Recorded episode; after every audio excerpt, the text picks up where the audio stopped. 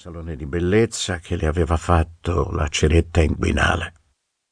Jamar si sforzava di tenere gli occhi sulla strada, ma dopo tutto era un ragazzo di 25 anni con una passera nuda in bella vista alle sue spalle. Avevano cominciato la serata a una festa privata nell'elegante quartiere residenziale di Edina, quindi erano andati in un ristorante alla moda nei quartieri alti e adesso si stavano recando in un locale molto in voga nel centro di Minneapolis. Le strade erano piene di traffico e pericolose, con automobilisti mezzo ubriachi e mezzo disorientati. A peggiorare le cose, la temperatura era di 17 gradi sotto zero e l'umidità dei tubi di scappamento si condensava e si congelava all'istante in un sottile strato di ghiaccio trasparente che era quasi impossibile vedere sulla strada lastricata. Una sgradevole complicazione su un brutto tratto di strada punteggiato di buche abbastanza grandi da inghiottire un uomo intero. Mancia del 20% inclusa. I nervi di Jamar stavano vibrando forte quasi quanto la musica. La testa gli martellava al ritmo. Teneva un occhio sulla ragazza dietro e un occhio sulla strada. Si stavano avvicinando a un groviglio di strade e superstrade che si incrociavano e confluivano le une nelle altre. La Enpin e la Lindel, la 55 e la 94. La ragazza con il top abbassato si mise a limonare con Miss Passeranuda. I fischi e le urla divennero così acuti da competere con la voce di Adam Levine. Movies like Jagger, I got movies like Jagger.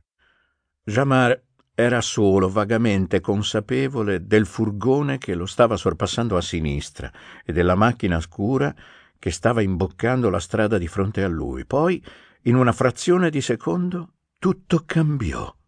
Dinanzi a lui le luci di arresto si accesero troppo vicino. Jamar gridò Cazzo! e schiacciò i freni di riflesso. La lunga limousine non si fermò, la macchina davanti parve abbassarsi, poi rimbalzare e il bagagliaio si spalancò.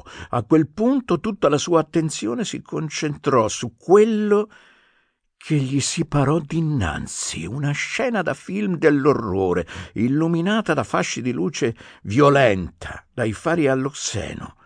Una donna balzò fuori dal bagagliaio come il pupazzo di una scatola a molla in uno spettacolo con fenomeni da baraccone. Jamar cacciò un urlo nel vedere la donna che saltava fuori dal bagagliaio, cadeva sull'asfalto e rimbalzava dritta verso di lui. Avrebbe avuto incubi per un sacco di anni. La donna sembrava uno zombie, raccapricciante, un occhio aperto, la bocca spalancata nell'atto di gridare. Metà faccia sembrava disciolta completamente. Era coperta di sangue. Le urla divennero assordanti quando la lunga limousine colpì lo zombie. Alle grida di Jamar si unirono quelle delle ragazze dietro di lui e dei ragazzi. La Hammer sbandò, slittando di lato sulla strada resa sdrucciolevole dal ghiaccio. I passeggeri furono sballottati di qua e di là, si udirono un colpo violento e uno schianto da dietro, poi un altro. La Hammer si arrestò di botto, mentre Jamar si pisciava addosso. Mancia del 20% inclusa. Buona vigilia di Capodanno, un cazzo! Buon anno, un cazzo, disse Sam Kovac, con non poco disgusto. Che macello!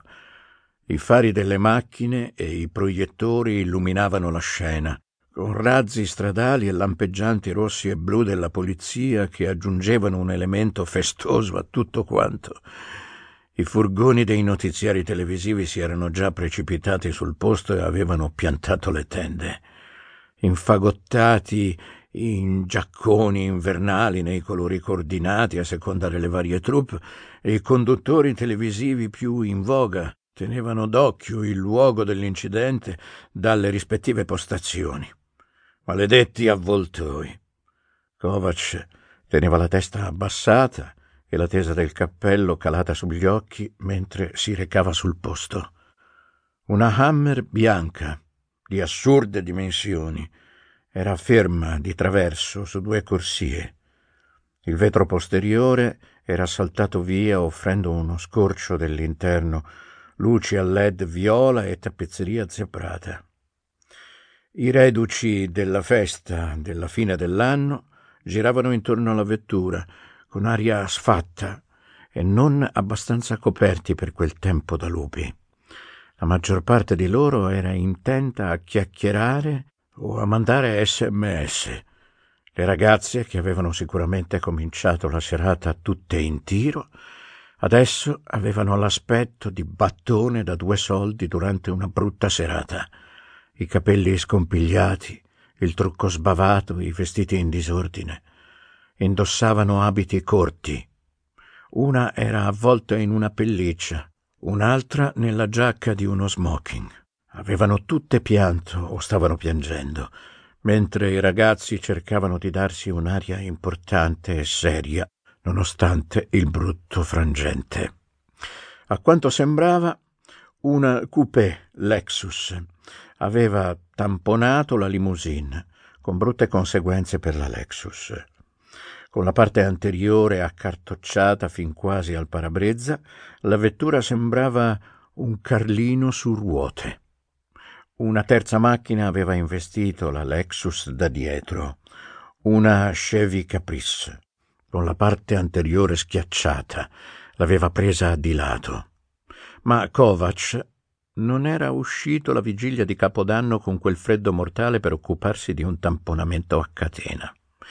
Era un poliziotto della omicidi. Si occupava di assassini. In che modo c'entrasse un assassinio in quel macello non ne aveva idea, ma era pronto a scommettere che ci sarebbe voluta quasi tutta la notte per risolverlo. Non che avesse qualcosa di meglio da fare quella sera non aveva alcun appuntamento per festeggiare l'arrivo del nuovo anno, non aveva in programma feste in cui la gente si ubriacava o si rendeva ridicola solo perché c'era da comprare un nuovo calendario. Felice anno nuovo, detective. Che ha di felice? borbottò di rimando Kovac al poliziotto in divisa dal viso giovane e fresco. Oh, niente, credo. Suppongo che qui ci sia un morto. Dovremmo essere felici di questo? No, signore, chiedo scusa, signore. Gesù, Kojak, solo perché non ti scoperai nessuno stasera non significa che devi prendertela con questo bel poliziotto. Kovac volse lo sguardo corrucciato verso la sua partner che si avvicinava. Nicky Liska era infagottata nella sua ordinaria tenuta contro il freddo estremo. Un pesante parca imbottito che le scendeva sotto le ginocchia e un cappello foderato di pelliccia con i copriorecchi abbassati. Era ridicola. Lisca arrivava a un metro e sessantacinque centimetri solo con un vero e proprio sforzo di volontà. Kovac l'aveva soprannominata Trilli diminutivo di Trilli Campanellino in versione pompata a steroidi. Minuta ma forte. Se fosse stata più massiccia, avrebbe già dominato il mondo ma imbaccuccata in quel modo assomigliava al fratellino nel film Una storia di Natale. Ti aspettavi che da un momento all'altro qualcuno l'avrebbe spintonata a terra e sarebbe rimasta lì, distesa sulla schiena come una tartaruga rovesciata. Come fai a sapere che non scoperò stasera? Borbottò lui. Sei venuto qui, no? ribatté Lisca. Nessuno di noi due festeggerà il nuovo anno con un orgasmo. E io un appuntamento ce l'avevo, grazie mille. Sì, beh, ho una notizia da darti, disse Kovac. Se ci stavi andando vestita così, non avresti scopato nemmeno tu. E tu che ne sai? lo rimbeccò Lisca. Sono completamente nuda sotto il cappotto. Kovac scoppiò in una risata. Lavoravano insieme da un sacco di tempo. Benché Liska riuscisse ancora a farlo arrossire, Kovac non si stupiva mai delle stronzate che le uscivano dalla bocca.